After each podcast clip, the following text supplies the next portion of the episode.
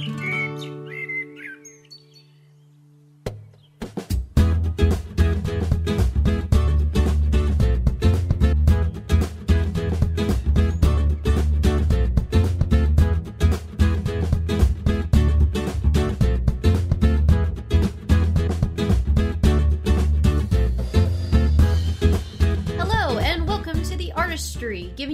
insight into the arts and entertainment industry. I am your host, Canary T Robot, and today we are joined by podcaster and my boyfriend, David King. Aw, thank you for having me on the uh, inaugural episode, right? Yes! This is pretty cool. Uh, this is just our, my first one, and it's starting out, and I figured why not uh, have a better interview than one with my boyfriend who, who I know extremely well. But I wonder is is there more behind the man, behind the curtain?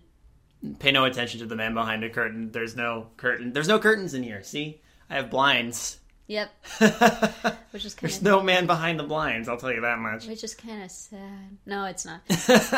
okay, so um, first off, David, what do you do? I do a lot of different things. Um, I sometimes feel like I'm a um, jack of all trades creatively. Okay, well, let's start by talking about what is your podcast. Well, uh, I guess the main thing I can say right now is um, I run the Midnight Marinara podcast. It is a uh, series of monthly uh, audio dramas and radio plays that are based off uh, internet horror fiction or creepypasta, as they're often known. I have been known to delve into more classic literature, uh, public domain stories, and things like that because you know public domain pretty good. But uh, creepypasta was the heart and soul of the channel initially, and that's uh, what I do. I get people together we record these radio plays and I release them to the public twice a month, uh, or I or used to be twice a month. I'm gonna. It's dropped down to once a month now. Yeah, it did have. I had to drop down to once a month. My life just got too busy, and we can get to that. Yeah, that that's gonna be um definitely a question for later. I feel Uh, like I rambled a little bit there. That's fine. All right. Well, let's see. Um, I also write for the Pick Your Path podcast on the Benview Network, which is the site that hosts uh, Midnight Marinara. And uh, with that one, it's a choose your own adventure podcast where, in the style of uh, the choose your own adventure books, you can uh, jump to different chapters in the podcast to have the story go the way you want it to go. Nice. Those are the two primary things I do: is uh, Midnight Marinara and uh, Pick Your Path. And then also you contribute to Random Encounters as well. That is true. I have done a lot of work with Random Encounters Entertainment. Um, I've done a lot of uh, you know acting and voiceover stuff with them. A, a couple bits of camera work. Um, I have also done my own camera stuff, but that was a long time ago. Like my own YouTube stuff, but that was a long time ago. That's not my main focus. I am a writer by trade, and that's you mostly what I do in most of my creative endeavors. Yeah, let's uh, actually I wanted to start with that. Um how'd you become interested in this stuff? Like um what made you want to go into podcasting? Um, well, when I was growing up, um, we used to take long car trips to visit my dad's place in the in the mountains, and that was a two hour drive. And um, usually, when we'd go, um, we would be leaving around the time of night that uh, KNX 1070 News Radio would be playing their KNX Drama Hour, and they would play a lot of the old uh, radio serials from like the 40s and 50s. So I would hear a lot of older uh, radio plays, things like uh, Suspense, The Whistler, um, Tales of the Texas Ranger, The Lone Ranger, Dragnet. You know, all these old, old radio dramas that were so much fun to listen to, and how it was great how stories could be told just with with sound. For some reason, it always fascinated me. Uh, coming from a very musically inclined family, too, having two musicians for parents, um, Oh wow. I have uh, I have a, a bit of an ear for music, or at least I think I do. So um, I've always been really into the way sound works in storytelling. So um, I mean, the other thing I, really enjoyed growing up were those old like haunted house sound effect tapes. You know, I actually had those as well. Those Yeah. Kind of um it, they partly scared me and yet I found them fascinating. it's kind of fun when you you can listen to that. And it would be weird because I would be I was the kind of kid who would listen to those sort of tapes like any day of the year that I felt like it, not just on Halloween. and it probably weirded people out around me, but I don't care. Uh, I, you know, there was also I was also the kind of I was also the kind of uh, kid who would listen to um, like ride soundtracks from like Disneyland and stuff with the whole with all the audio mixes and stuff. I don't know. I've always been uh, really interested in the way sound is is designed and engineered. It's not my main hobby. Well, I mean, it's become my main creative endeavor, but it's not something I actively trained in. It's just something that kind of came to me. Well, that's good to know. Actually, uh, where did how did you get your start with podcasting? I mean, obviously that's how you got interested in it, but I mean, how did you start up a podcast? Can you give us a story for that? Right. Well, I mean, I was, um, it was around the time that I um, was, I was looking around um, the internet trying to find a thing. I was feeling sort of creatively stagnating. Like I was writing novels and I was writing screenplays and short stories, and that's all good. I don't want to put down that because that's a fun thing in so, itself. So you were okay. If you um, let me backtrack you were a writer to begin with. Yes, I was a writer. I'm mostly a writer to begin with. Like I said, writing is my main thing. And uh, I mean, what have you written so far? How? Why don't we like go through the resume of David King or the backstory of David King? Well, I, I, I gave that bit, but um, yeah, no, I've written a few things. Nothing super, nothing super paramount. Um, like in terms of um, things people can read publicly. Um, I have I had one short story published in a short story collection called uh, Live Life or Live Life. Sometimes I wonder how that's pronounced. Uh, the Daydreamers Journal, which was put out by the Stout Optimist Society of um, the University of Wisconsin. And that's cool. Yeah, and uh, what it what it was was a collection of independent stories by different authors. It set a couple different Guinness World Records and one of my short stories ended up in in that collection. All the proceeds from that book went to um, went to charity. So Aww. I didn't see a dime, but neither did the people who made the book because all that money went to charity. That's so sweet. cancer research. Aww. Yeah. And then, um, of course, you got two popular creepy pastas. That's true. I did write uh, the Grad Night in the Haunted Mansion story along with The Man with the Cane. There's another story I wrote called Fangs that's floating around out there. It's a Halloween story. Um, I actually have yet to read that one. Next goal. That is a next goal. Of mine. there you go. Uh, there is a couple of, um, and then on DeviantArt. I didn't want to mention Deviant Art, but it's there uh, For, because no one. Here's the thing: Deviant Art's a good place to store your fiction. I didn't think it was a place where you people would go to actively read your fiction. I've had two or three daily deviations though with my short fiction. Really? Yeah, one of them being the story that eventually got published in um, the Daydreamers Journal. Um, and there's two other ones I wrote uh, that also got that. Uh, one of them being oh, uh, Expedition Letters to Grace. If you want to find the titles of those, um, there's a there's a there's a few there's a few out there. There's another oh and Journeyed Too Far West is the other one, mm-hmm. which is sort of a pastiche of um, Mystic Mythic East meets Spaghetti West, and it's sort of about uh, if if you're a fan of the the, the Chinese you know uh, myth Journey to the West, you'll appreciate it because it's it's basically uh, Sun Wukong in a spaghetti western. That's cool. I gotta find that. Okay, as I listen to these, I'm like, note to self: read stories of David's.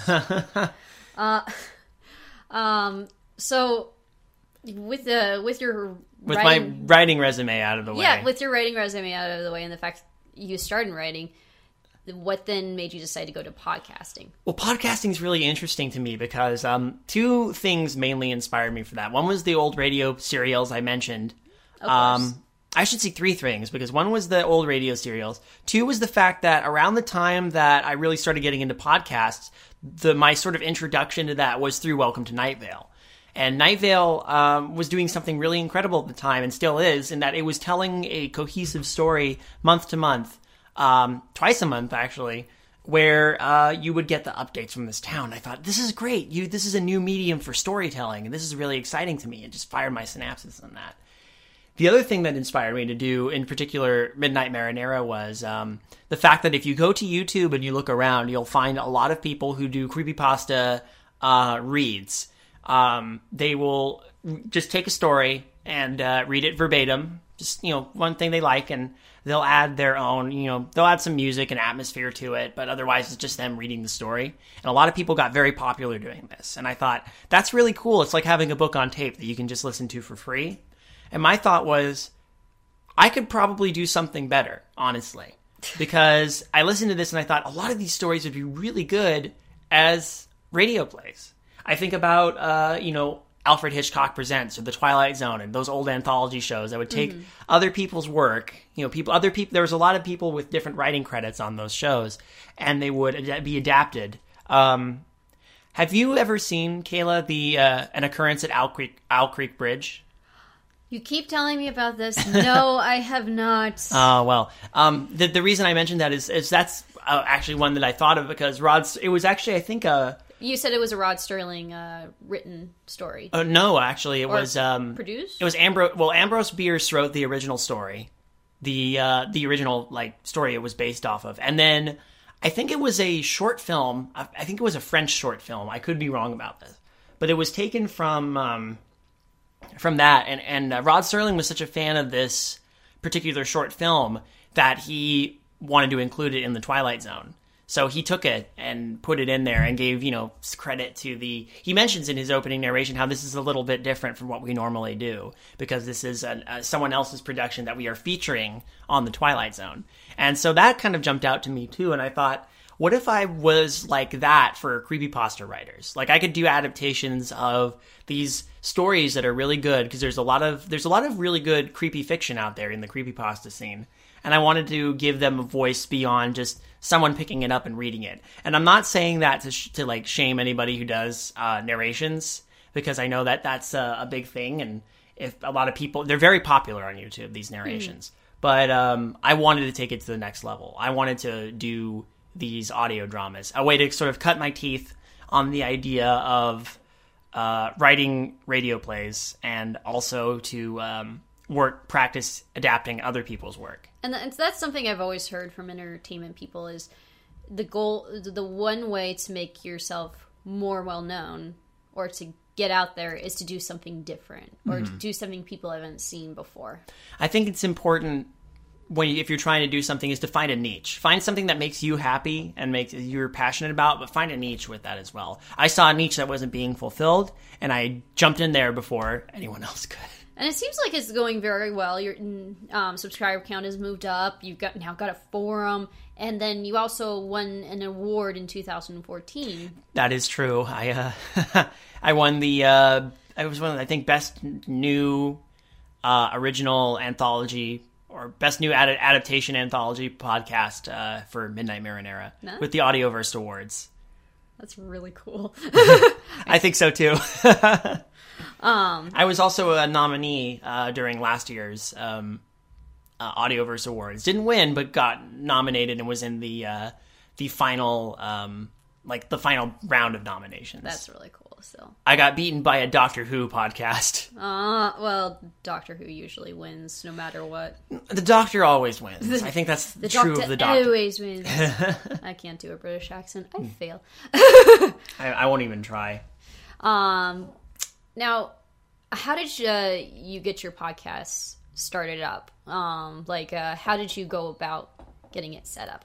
Um, the way I did initially was um, I didn't really know how to the best way to present it. I didn't know much about iTunes or um, any of the big mixing places. So when I first got started, and this was back in 2013, I could say that like it's a long time ago now. Uh, Not like it was only three years ago or anything. three years is a long time in internet time. That is true. Um, it doesn't feel like that to me, but it, I, you know, considering how that fast things work on the internet, it does happen. But uh, so I didn't know quite what I was doing, but I initially started by uploading my work to uh, YouTube and SoundCloud because I already know you knew YouTube as a platform. I'd done a lot of sort of casual YouTube stuff over the years, and uh, my work with Random Encounters had given me the insight that YouTube was a place where you could really reach out to a lot of people. And uh, I knew that if I put my work up there, I would ask them, you know, hey guys, can you help promote me here a little bit? Because you know I've done all this stuff for you in the past, and would appreciate that.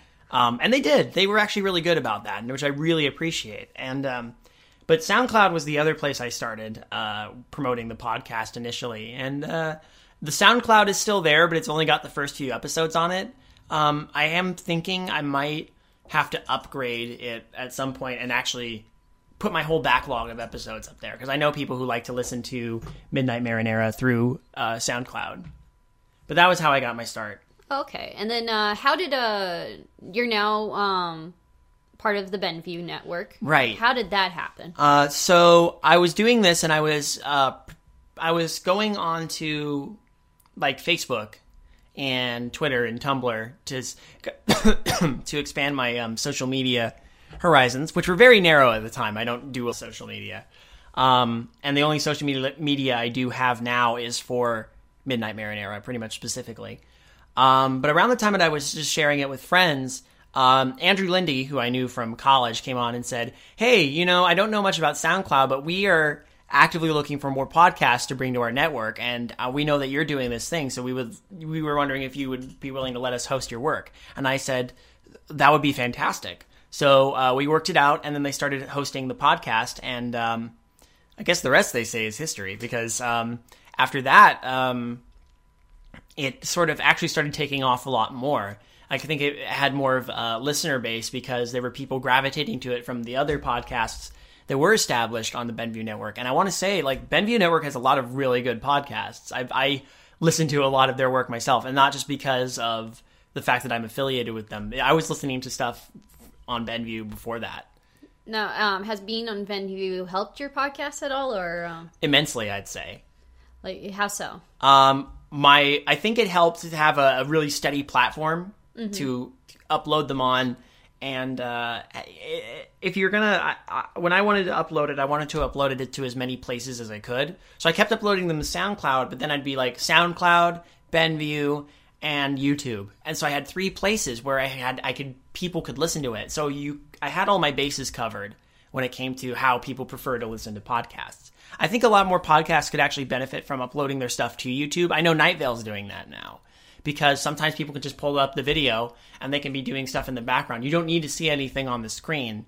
You just do that. But with, uh, to, I'm sorry, I, I wandered away from the initial question. No, no, no, go go ahead. This is it, that's actually very useful to know that because like um with podcasters they think oh you just uploaded to SoundCloud or you just up- uploaded uh, to YouTube. They're not. It, it's sometimes hard to know where do you post it. Is it good to have a network? Is it not? So the fact that you mentioned that YouTube's very useful is a good thing to know. Yeah, it well, it helps. Um, finding a network, I think, is pretty good. Uh, you're gonna want to find people who you can trust. And the good thing, like the thing, a reason I joined Benview when I did was because they were looking, and I've known Andrew and Benson from college. They were friends of mine, and I'd actually been on a couple of episodes, early, early episodes of Nerds Eye View when it was still in its college phase, when it's still early on. So with um, with that, um, I feel like it did help me immensely because then I had an iTunes source for that, and iTunes is a great way if you can find a way to get on it to host a podcast. I recommend uh, looking into that if that's something any of the listeners out there would want to do. Um, I mean, it's where most I, it's where most podcasts are sorted these days. It's why they're called podcasts because they were things you would listen to on the iPod. That actually makes a ton of sense. Mm-hmm. I mean, obviously, the you know people have iPhones and iPads now, but you know when it was just the iPod, it was a thing that you could just download automatically and then listen to while you were on the go. Now, um, how would you say is your the daily process, or not even daily process? What is the process you do in creating a Midnight Marinara? Um, the first step in the process is digging through the immense amounts of creepypasta out there and finding one that really speaks to me, one that I think could be easily adapted to a um, uh, a format where there is no visuals and all the story has to be told through sound. Usually, dialogue heavy stories help in that degree. Um, then my next step in the process is to, if the um, with a lot of creepypasta, the author is generally anonymous. If the original author is easy to track down or can, is tracked downable, I will do that and then ask if I can adapt their work. So far, I've never been turned down, which is actually pretty cool. I usually present it in the way that I say, "This is something I would like to do." Here's what here's the uh, reasons I might have to make changes, but I'd be happy to run any scripts by you beforehand. And usually I get the okay. So um, the next step beyond that is actually writing the uh, the the script. the script for the radio play, um, sort of figuring out what goes where and how to make it work best in that format. And then I start casting. Usually, scripting and casting kind of happen around the same time. Um, I'll put out a call for people who I know who either I want to help promote as um, voiceover or people who I are friends of mine who are already voiceover people who I would just love to have on the show. And uh, after that, uh, once I get all my voices in, I start getting into the editing process, and that's where I start having the most fun with it. And how did you know? Uh, just to interrupt for a quick second, then I can go back. Um, you've had a great amount of cast on this show, not just random encounters, but also some uh, great voice actors like Sarah Williams, Kira Buckland, Xander Mobus, uh, Darren DePaul, uh, Dino Andrade. How did you connect with these people? How what? How do you find these people? Um, a lot of it comes from the fact that uh, of being in, and I hate to say this because it sounds like such a fluke, but it is um, being in the right place at the right time in a lot of ways, um, and being open to the possibility of like socializing with people and making friends and kind of jumping at opportunities that come my way. Uh, more specifically, I hit the con circuit a lot. I think that's one thing that's really good. Hit the con circuit a lot. Um, hitting that was that worked out really well for me. I love going to cons and I love um, interacting with people at cons, other creatives, um, and what with a lot of these people, a lot like um, it, I, we would meet and bond over a shared fandom.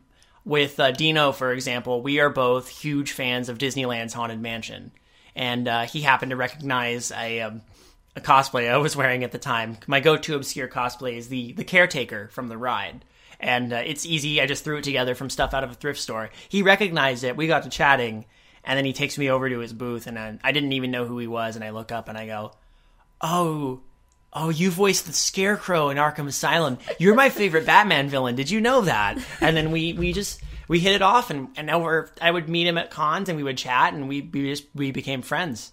And um, it's the thing. I think when you go to when you go to a con and you're being your truest self, really, like you're being expressing your fandom, that's usually a um, a good way to make friends. And the other thing too is it's is um, a lot of these people I just fr- befriended because of because of shared interests, not because I was actively trying to find them and recruit them to a project. Uh, with like people like Dino, Darren, some of the people you mentioned, I met them through social events, and it was just random. Uh, Kira, I met because um, she was invited to uh, mutual parties of a friend of mine, and we we met and we just hit it off and start chatting and stuff like that. Uh, with um, some other people, it was through my work with Random Encounters. I would Oh, meet them. cool. Yeah, I would meet them through Random Encounters, and then they would. Random Encounters would be like, "Hey, we can be sort of like the go between if you want to get some of these people on your show."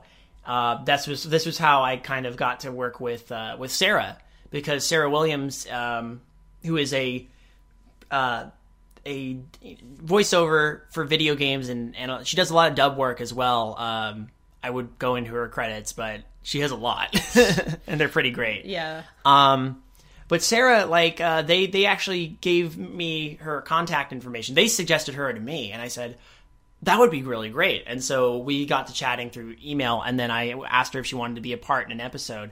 And it's so funny because later I met her in person around the same time that I met uh, Xander Mobus in person, and uh, that was on the Five Nights at Freddy's musical shoot. And um, we were all doing the voices and the puppeteering during that, and uh, for our respective puppets. And uh, that was a good um, that was a good experience. Um, and after that, like I hit it like again, we we chatted, and uh, I asked Xander after you know establishing some rapport if he wanted to be a part on Midnight Marinara, and lo and behold, there he was. So be basically just being yourself or being friendly really offered you the opportunity to work with all these people. Exactly. I think if I was going to give any advice, it would be it, it come at, if you're if you want to get if you want to collaborate with people, it's a it's more of a matter of sort of coming at them with the opportunity with um or not coming at that sounds really like I'm gonna come at you. Roar. hey, you're cool, be on my thing is not usually the best way to recruit is to recruit people to a project if you want them. If you want them to be on a thing. I would honestly say look to the people you know first. Look to the people you know and are friends with. I guess that's the point of it. Is I I, w- I befriended all all of these people mostly before I even asked them to be in anything. And you know, it's one thing to shoot for other like popular YouTubers. Like you know, it's one thing to go, hey, I like what you do. Check out my channel. but um, uh, which is you know, it's it, it people want to collaborate with people who are their friends. People want to collaborate with people whose work they respect. Um, and honestly, if you want to engage in a project yourself, my best bit of advice is go to the people you know who already have talent, the people who are already your friends and who you trust that have talent, because they could use your what you do as a as a platform for that. Oh, That's the that's my philosophy when coming into it because one of the things I wanted to do with Midnight Marinara was really showcase the work of my friends and my uh, and people who are creative that I know personally who need a voice and need a, need some spotlight. You know. Now, uh, sorry. Now back to the question about how your day works. So you cast the actors, Cast the actors and then I start editing. and then the editing process. The editing process is actually weirdly enough the shortest process, but it's also the most grueling process.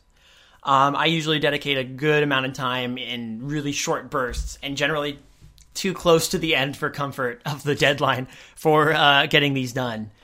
Uh, part of the reason I went, I know you mentioned like you know you said twice a month, but now it's monthly, is because um, trying to do that whole process I just mentioned, I mentioned earlier, twice a month was starting to kill me. Night Vale can do it because generally they have they have two writers, one dedicated voice actor, and um, already a dedicated set of music. I have an ever changing cast.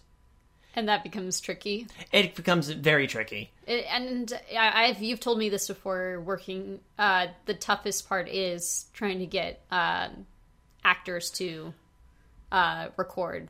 I Yeah. believe. uh, I have have to become. I've had to become very picky about who I can get. I mean, people can have all the talent in the world, and that's great. And I will. I would love to have them on my show. But if their recording quality is bad, I can't use them. If there's a lot of room echo and reverb, if there's um, no pop filter on the mic, and you're hitting lots of and um, if it just doesn't sound to the quality I need, I can't use it. I want to get showcase talent, but I also want to be able to utilize uh, the. I also want to utilize good acoustics. So um, that's also part of the tricky part is making sure is contacting people who I know would be good, and then going, okay, if you've never done this before, send me a test recording and let's see how it sounds. And I learned early on that um, some people who I I cast uh, maybe didn't always have the best uh, sound sound recording. I strive for a bigger quality now, so. Midnight Marinara has been a learning curve in that regard too. No, I, I know um, you also have another segment called Undercooked Analysis, and you've said that's an easier one. Yeah, with undercooked analysis, honestly, I th- I throw all the the heavy editing stuff out the window. My point with Met Undercooked analysis is to be have no script, no plan, and no filters. So with that one, we're sort of pulling an MST3K on creepypasta stories. Me and some other people sit down. I don't care the the the, the situation doesn't matter as much, uh, and we just read. We read a story out loud and then talk about it as we go along. It used to be a lot goofier, and then Dead Palette brought some sophistication to the show, and now it's very it's more uh, literary criticism, but with a lot of humor still. I mean, that's the part that remains consistent. And then, uh, what about uh, Pick Your uh, Podcast? How is that different from recording Midnight Marinara? Uh, Pick Your Path is very different because uh, writing a choose your own adventure story is um, interesting. You have to be able to t- take into account every branch that exists. So I use a program called Twine that allows me to um, go through the story and um, allows me to go through the story and sort of create those different branches, and you can then jump between them. Um, so the process with that is just I write the kind of choose your own adventure story I would want to read, and um, then then I pass the the work off to um, Benson and Andrew. Benson does the principal editing for that one, and um, and then usually that's then after that's been done, the story gets given to uh, our narrator, the impeccable Matt Hawley, and uh, he will um, he will read the whole thing, and then it goes back to Matt, and Matt will then chop it up into the ch- different chapters and put the chapter marks on them, so that way, if you're using an enhanced podcast, you can then jump to each individual section of the story as you're listening. You can just pull it up and go, I want to go to chapter number this, and you tap that, and then you go to that part of the story. That's really cool. I think it's pretty innovative. Um, I don't have an iPhone, so um, I'm a little bit old fashioned when it comes to my, my own phone. But um, it, it, it sounds good. I would when I do get one because I'm probably going to have to at some point. Uh, I'm going to enjoy uh, finally playing all the Pick Your Path episodes that I've written and also Benson and Andrew have written and actually playing them. And then just going, it's like, hmm, I can actually pick chapters now. Mm-hmm. For those who don't have, um, we actually have an option for people who don't have that. We have a just pure flow through, which is the preferred path through the story, where you can listen to it as a cold, as just a straight read through. But it takes away the option of you being able to pick where you go. Now, I know with a podcast, some technology was is needed. Uh, You mentioned you use Twine uh, for, for For the writing process. For the writing process for Pick Your Path. Uh, what other technology do you use? Uh, for for which for pick, pick your path or midnight marinara. We'll go with Midnight Marinara because I know the editing and everything goes with Matt Benson. So Right. So I can't speak for Benson myself, but for me, um, my and I admit my this is this just uh, goes to show that it can be done even on a shoestring budget. Um, I just use Audacity to record from my own my own parts, and then to edit, I just use a movie editing program instead of using any uh, visuals. I just use all of the tracks to put all of the uh, movie files in or all the audio files in. I then move everything around and have it all go through, and it usually works out okay. Export it as a solid MP3. Add some general images later if I want to put it on YouTube. And uh, what kind of uh, microphone do you use for recording? Um, I know some people will give me flack for this, but right now, I, for me personally, uh, the Blue Yeti tends to work well. If you're just starting out and want to do uh, voiceover or even just like podcast recording, Yeti is actually pretty good. Uh, it's cheap. It does a lot for what you can do with it. Um, uh, they don't always work in the most amazing way. I've had a, I've had really good luck with my own Yeti. Uh, but um, I know that if you want to just if we're just starting out, the Yeti is a good way to do it. Okay, that's good to know. I still use it, but again, I keep mine in really good condition. I'm very careful with it. Now, um, as your podcast begins to grow, what uh, what are you looking forward to, or what are your goals for um, your podcasts? Well, I want to make sure that I keep doing what I'm doing now, and that is expanding uh, my ability to record and giving more quality, like better quality recordings. Can- Um, one thing I'm actually more interested in right now is collaborating with other uh, creepypasta creator people. Uh, recently, uh, I've been talking to uh, people like Slime Beast uh, and um, Nick Nocturne of Nightmind, and we've been sort of talking about the different projects we can be working on that are other fun podcasty sort of things. Uh, we're working we're, we're working on a project right now that I can't talk too much about, but it's it's it's something fun that we have in the pipeline. Sort of sort of a sort of a kind of an ARG kind of thing. Aw, that sounds really cool. It should be. It should be fun. I'm looking forward to it. We've sort of uh, been working on that. For Midnight Marinara itself, though, my goal is to get to a, pl- a point where I can be doing it more often, and so I can really invest more quality into it. I definitely want to get uh, more, like, better recording equipment at some point beyond my poor little Yeti, which has served its purpose well, but I would like to get a really good dedicated recording space. I would like to get a mic that can serve me. I want to have a space that I could actually invite people to and be like, here, now you you can record in a in an environment where you're going to sound your best. You know, that's something that's my next goal. My more immediate goal right now then is to is to actually have that space. Now, um, for someone who wants to begin a podcast, now I know this is not your full time job. No, So, um, do you recommend people to start to work as they if they want to start a creative project, or what is your advice about It that? It depends on how much you want to throw in right away. I didn't quit my day job to do Midnight Marinara. I'm not making a ton of money off Midnight Marinara. Um, anything I get from it comes from a dedicated group of patrons who have been nice enough to donate to my Patreon. Um, and that's not enough to get by, clearly. So if you want to do this something like a podcast full time, uh, creatively, um, you're gonna want to make sure you have all of your business channels set up first. I'm probably not the best person to talk to, unfortunately, about how to uh, what to do when it comes to making money or getting a ton of uh, making money from a podcast. But um, what I recommend is that if your job is flexible enough, when you have the time to record, just record. Do what you need to do, and fi- find some dedicated time every. Uh, so dedicate some time every week, at the least, to doing doing uh, the podcast you want to do, whether it comes to editing or uh, the recording and the editing, or however you want to do it. Um, like I said, um, I have I'm lucky enough that I my own full time job is flexible, has flexible enough hours that I can then come back and feel like I still have the energy and the time to uh, work on episodes. Um, and again, if this is something you want to do, pursue uh, creatively for a as a means to for income, um, then start out just doing it because you want to do it for fun. That's the main thing. And then don't quit your day job. Find something that makes you happy. This is something that makes you happy, then that's good. But don't quit your day job. Not until hopefully, and again, this is very tricky. You can get to a place where you can start um, getting some popularity or generating some revenue with your podcast. And uh, now, what kind of skills would you suggest someone should have if they want to start a podcast? Uh, good speaking skills, very important. Being able to project is also very important.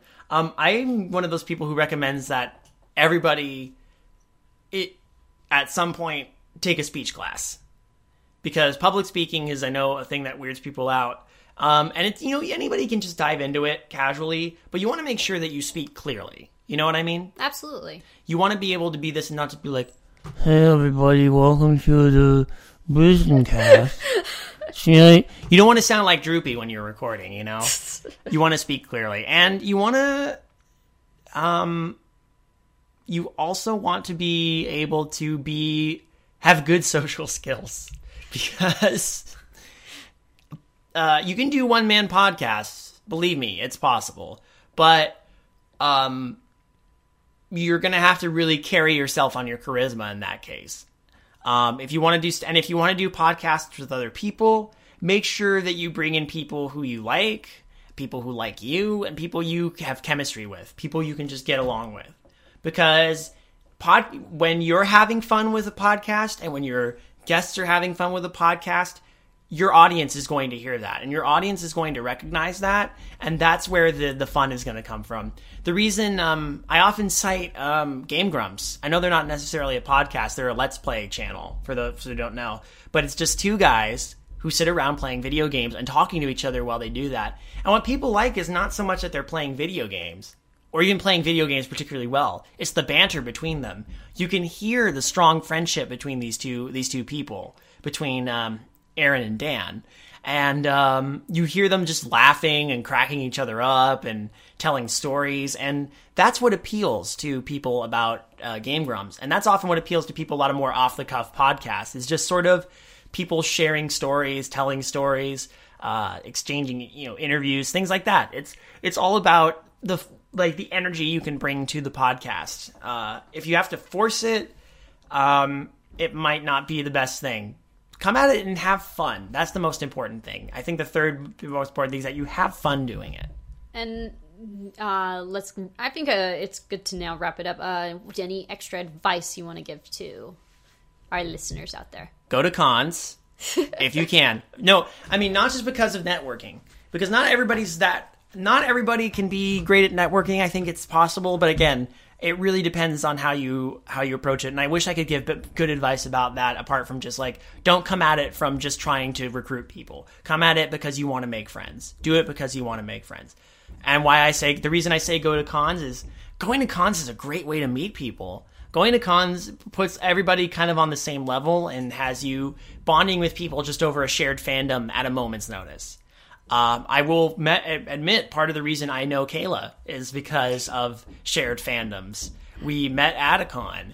We met because we were both wearing different costume, very obscure costumes, and we recognized each other's fandoms, and here we are now. Yes, our our love story is a cute love story. It's a pretty cute love story. Yes, it is. We actually had a meet cute. Yeah. we certainly did. Okay, so um, any other advice you would say? Um, don't do the creepy pasta narrator thing. it's been done to death. I mean, there's some people out there who do it well, but if you're just gonna pick up a story and read it, you have to find an angle. So, So- don't If if you're going to do it, do something different. do or- something different. or add something unique to it. Yeah, make it your own. Basically, make it your own because uh, the the market for that is really flooded right now, and everybody's listening to people like Mister Creepy Pasta or Creeps McPasta or all these people who have creepy and or pasta in their names. So do your own thing. What I'm saying is do your own thing, do what makes you happy, and you'll even if it's really small, you will find people who will share that. And I think that's more important than it trying to go into it looking for success because I didn't start Midnight Marinara with the intention of making it be a big thing. I- When I first started it, it was just a baby project. It was just something I wanted to do to uh, pass the time, to build up my um, ability to write uh, some differently and to try something different with uh, sound editing. And now it's become my main thing. So just do it because you want to do it. Do it because it feels good. It's a really good advice. I'm not gonna lie. Thank you. All right, now why don't you plug yourself? Say where can we find Midnight Marinara? Uh, you can find Midnight Marinara on its home at BenviewNetwork.com slash Midnight Marinara. You can also find Pick Your Path on the Benview Network as well, BenviewNetwork.com slash Pick Your Path. Uh, if you want to hear the uh, Undercooked Analysis is also under the same umbrella as Midnight Marinara. So if you find Midnight Marinara, you'll also find Undercooked Analysis. You can also find that on YouTube under the same name, on Tumblr under the same name. If you want to find me on Twitter, my Twitter handle is Scary Sauce because that was what fit in best with uh, Midnight Marinara. I couldn't put the whole thing in.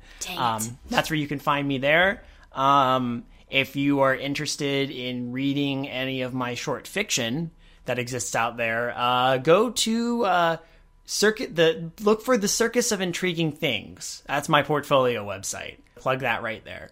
Uh, a lot of my short fiction is on there, as well as a few essays I've written. It's a hodgepodge of random stuff, and I actually still have to clean it up. On second thought, don't go there because I still need to clean it up. it looks terrible. I haven't updated it in a while.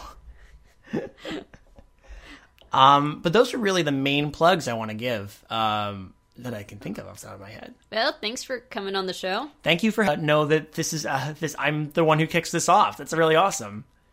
Go to his writing channel. Do it. No, don't do it. Do it. Don't listen to Kayla. This podcast is a part of the Benview Network. You can find this and other podcasts like it at BenviewNetwork.com.